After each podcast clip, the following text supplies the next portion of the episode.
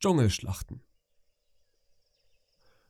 Die Wanderung des Stammes führte sie oft in die Nähe der verschlossenen und stillen Hütte am kleinen, von Land umschlossenen Hafen. Für Tarzan war dies immer eine Quelle unendlicher Geheimnisse und Freude. Er spähte durch die mit Vorhängen versehenen Fenster oder kletterte auf das Dach und spähte in die schwarzen Tiefen des Schornsteines hinab, in dem vergeblichen Bemühen, die unbekannten Wunder zu ergründen, die in diesen starken Mauern lagen. Seine kindliche Fantasie stellte sich darin wunderbare Geschöpfe vor, und die Unmöglichkeit, den Zugang zu erzwingen, verstärkte seinen Wunsch nur noch um ein tausendfaches. So kletterte er stundenlang auf dem Dach und an den Fenstern herum und versuchte einen Zugang zu finden, aber die Tür schenkte er wenig Beachtung, denn sie war anscheinend genauso stabil wie die Wände. Bei seinem nächsten Besuch in der Nähe, der auf das Abenteuer mit Sabor folgte, bemerkte Tarzan, als er sich der Hütte näherte, dass die Tür aus der Ferne ein unabhängiger Teil der Wand zu sein schien, in die sie eingelassen war, und zum ersten Mal kam ihm der Gedanke, dass dies der Weg zum Eingang sein könnte, der ihm so lange entgangen war. Er war alleine, wie es so oft der Fall war, wenn er die Hütte besuchte, denn die Affen liebten sie nicht. Die Geschichte vom Donnerstab, die sie in diesen zehn Jahren nichts an Erzählungen verloren hatte, hatte die verlassene Behausung des weißen Mannes für die Affen mit einer Atmosphäre von Unheimlichkeit und Schrecken umgeben. Die Geschichte über seine eigene Verbindung mit der Hütte war ihm nie erzählt worden. Die Sprache der Affen war so wortkarg, dass sie nur wenig von dem erzählen konnten, was sie in der Hütte gesehen hatten. Sie hatten keine Worte, um die fremden Menschen oder ihre Gegenstände genau zu beschreiben, und so war das Thema vom Stamm vergessen worden lange bevor Tarzan alt genug war, um es zu verstehen. Nur schemenhaft hatte Carla ihm erzählt, dass sein Vater ein seltsamer weißer Affe gewesen war, aber er wusste nicht, dass Carla nicht seine eigene Mutter war. An diesem Tag also ging er direkt zur Tür und verbrachte Stunden damit, sie zu untersuchen und mit den Scharnieren, dem Knauf und dem Riegel zu hantieren. Schließlich fand er die richtige Kombination und die Tür schwang vor seinem Erstaunen knarrend auf. Einige Minuten lang traute er sich nicht hinein, aber schließlich, als sich seine Augen an das schwache Licht im Inneren gewöhnt hatten, trat er langsam und vorsichtig ein. In der Mitte des Fußbodens lag ein Skelett, von dem jede Spur von Fleisch von den Knochen verschwunden war, an denen noch die verschimmelte Überresten dessen hingen, was einmal Kleidung gewesen war. Auf dem Bett lag ein ähnlich grausiges Ding, aber kleiner und in einer winzigen Wiege daneben, lag ein drittes, winziges Skelett. Der kleine Tarzan schenkte keinem dieser Anzeichen für diese schreckliche Tragödie eines längst vergangenen Tages auch nur die flüchtige Beachtung. Sein wildes Dschungelleben hatte ihn an den Anblick von toten und sterbenden Tieren gewöhnt, und hätte er gewusst, dass er die Überreste seines eigenen Vaters und seiner Mutter sah, wäre er nicht sonderlich bewegt gewesen. Das Mobiliar und der sonstige Inhalt des Raumes erregten seine Aufmerksamkeit. Er untersuchte viele Dinge genau. Seltsame Werkzeuge und Waffen, Bücher, Papier, Kleidung, das wenige, was dem Zahn der Zeit in der feuchten Atmosphäre der Dschungelküste standgehalten hatte. Tarzan öffnete Truhen und Schränke, die seine geringe Erfahrung nicht überforderten, und fand darin den Inhalt viel besser erhalten. Unter anderem fand er ein scharfes Jagdmesser, an dessen scharfer Klinge er sich sofort in den Finger schnitt. Unerschrocken setzte er seine Experimente fort und stellte fest, dass er mit diesem neuen Spielzeug Holzsplitter von Tisch und Stühlen abhacken konnte und zerhacken konnte. Lange Zeit amüsierte ihn das, aber schließlich wurde er müde und setzte seine Erkundungen fort. In einem mit Büchern gefüllten Schrank stieß er auf eines mit bunten Bildern. Es war ein illustriertes Kinderalphabet. A steht für Archer, der mit dem Bogen schießt. B steht für Boy. Sein Vorname ist Joe. Diese Bilder interessierten ihn sehr. Es gab viele Affen mit den Gesichtern, die seinen eigenen ähnelten, und weiter hinten im Buch fand er unter M einige kleine Affen, wie er sie täglich durch die Bäume seines Urwaldes huschen sah. Aber nirgends war einer mit seinem eigenen Volk abgebildet. In dem ganzen Buch gab es keinen, der Kerchak, Tublat oder Kala ähnelte. Zuerst versuchte er, die kleinen Figuren von den Blättern zu pflücken, aber er sah bald, dass sie nicht echt waren, obwohl er nicht wusste, was sie sein könnten. Auch hatte er keine Worte, um sie zu beschreiben. Die Boote, Züge, Kühe und Pferde waren ihm völlig bedeutungslos, aber nicht so verwirrend wie die seltsamen kleinen Figuren, die unter und zwischen den farbigen Bildern auftauchten. Eine seltsame Art von Käfer, dachte er, denn viele von ihnen hatten Beine, aber nirgends konnte er eines mit Augen und einem Mund finden. Es war seine erste Bekanntschaft mit den Buchstaben des Alphabetes, und er war über zehn Jahre alt. Natürlich hatte er noch nie etwas Gedrucktes gesehen oder mit einem Lebewesen gesprochen, das auch nur im entferntesten wusste, dass es so etwas wie eine Schriftsprache gab, und er hatte auch noch nie jemanden lesen gesehen. Kein Wunder also, dass der kleine Tarzan nicht wusste, was diese seltsamen Figuren zu bedeuten hatten. In der Mitte des Buches fand er seinen alten Feind, Sabor die Löwen, und weiter hinten die Schlange Hista. Oh, es war sehr fesselnd für ihn. Noch nie in seinen zehn Jahren hatte er so etwas sehr genossen. Er war so vertieft, dass er die herannahende Dämmerung nicht bemerkte, bis sie ganz über ihm war und die Figuren verschwommen waren. Dann legte er das Buch zurück in den Schrank und schloss die Tür, denn er wollte nicht, dass jemand anderes seinen Schatz fand und zerstören könnte.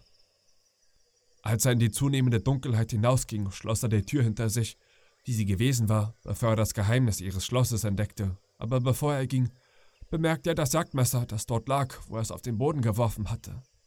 Dieses hob er auf und nahm es mit, um es seinen Gefährten zu zeigen. Er war kaum ein Dutzend Schritte auf den Dschungel zugegangen, als sich eine große Gestalt vor ihm aus den Schatten eines niedrigen Busches erhob. Zuerst dachte er, es war einer seiner eigenen Leute, aber in einem anderen Augenblick erkannte er, dass es Bulgani, der riesige Gorilla, war.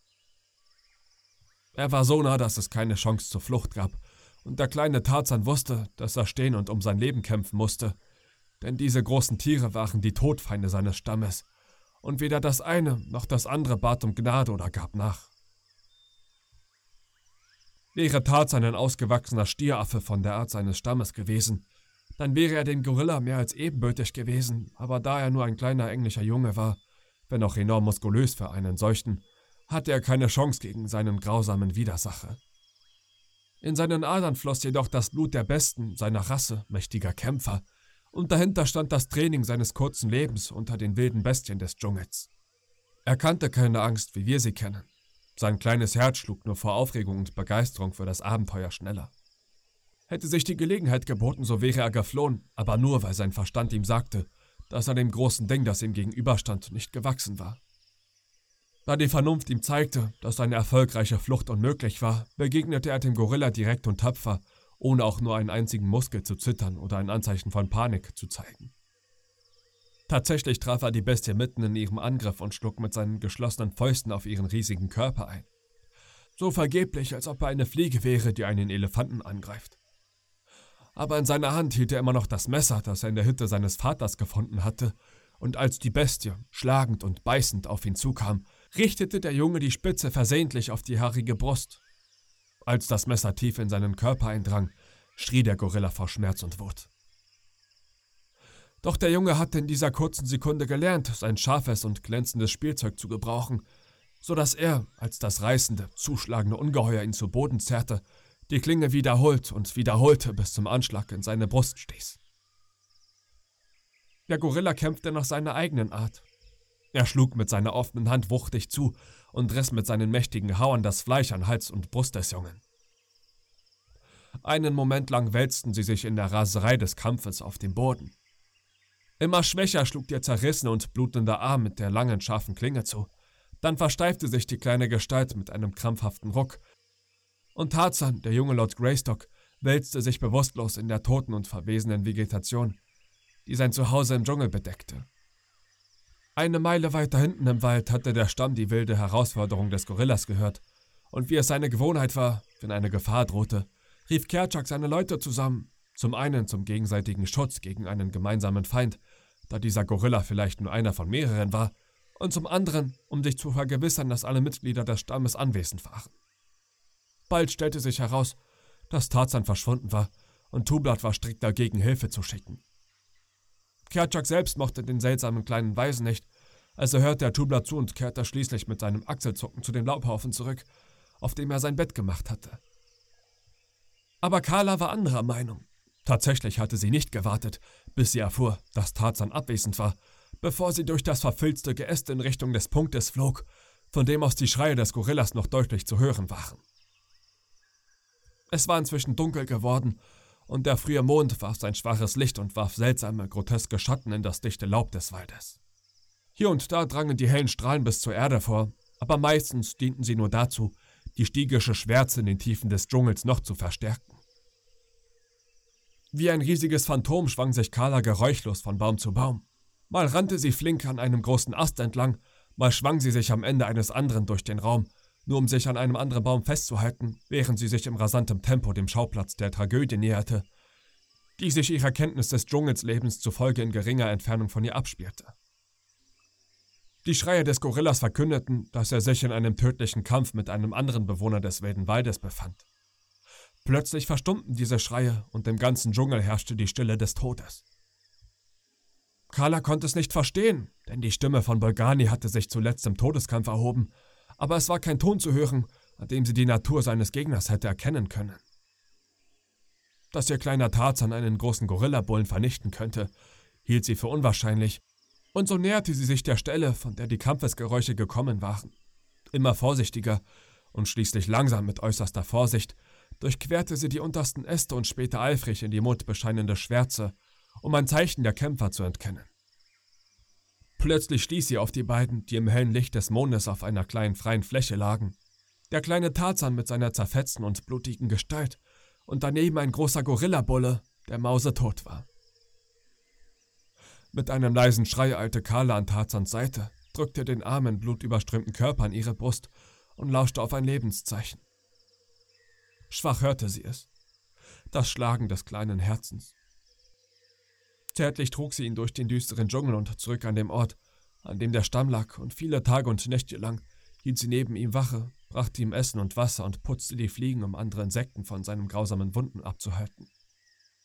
Von Medizin oder Chirurgie wusste das arme Ding nichts. Sie konnte nur die Wunden lecken, und so hielt sie sie sauber, damit die heilende Natur schneller ihre Arbeit tun konnte. Zuerst wollte Tarzan nichts essen. Er wälzte sich in einem wilden Fieberwahn hin und her. Alles, wonach er sich sehnte, war Wasser, und das brachte sie ihm auf die einzige Weise, die sie konnte. Sie trug es in ihren eigenen Mund. Keine menschliche Mutter hätte eine selbstlose und aufopferndere Hingabe zeigen können als dieses arme, wilde Biest für den kleinen und verwaisten Jungen, den das Schicksal in ihre Obhut gegeben hatte. Nach Tagen ließ das Fieber nach und der Junge begann sich zu erholen. Kein Wort der Beschwerde kam über seine angespannten Lippen, obwohl die Schmerzen seiner Wunden unerträglich waren. Ein Teil seiner Brust war bis auf die Rippen entblößt, von denen drei durch die gewaltigen Schläge des Gorillas gebrochen worden waren. Ein Arm war von den riesigen Reißzähnen fast abgetrennt worden, und ein großes Stück seines Halses war herausgerissen worden, so dass seine Halsvene freigelegt war und die grausamen Kiefer nur durch ein Wunder verfehlt hatten. Mit dem Stoizismus der Bestien, die ihn großgezogen hatten, ertrug er sein Leiden still und zog es vor, von den anderen wegzukriechen und sich in einem Busch hoher Gräser zu kauern, anstatt sein Elend vor ihren Augen zu zeigen. Allein Carla war froh, Tarzan bei sich zu haben, aber jetzt, wo es ihm besser ging, war sie immer länger weg, um Nahrung zu suchen. Das treue Tier hatte kaum was gegessen, um sich selbst zu ernähren, während Tarzan so schwach war und war daher nur noch ein Schatten ihrer selbst.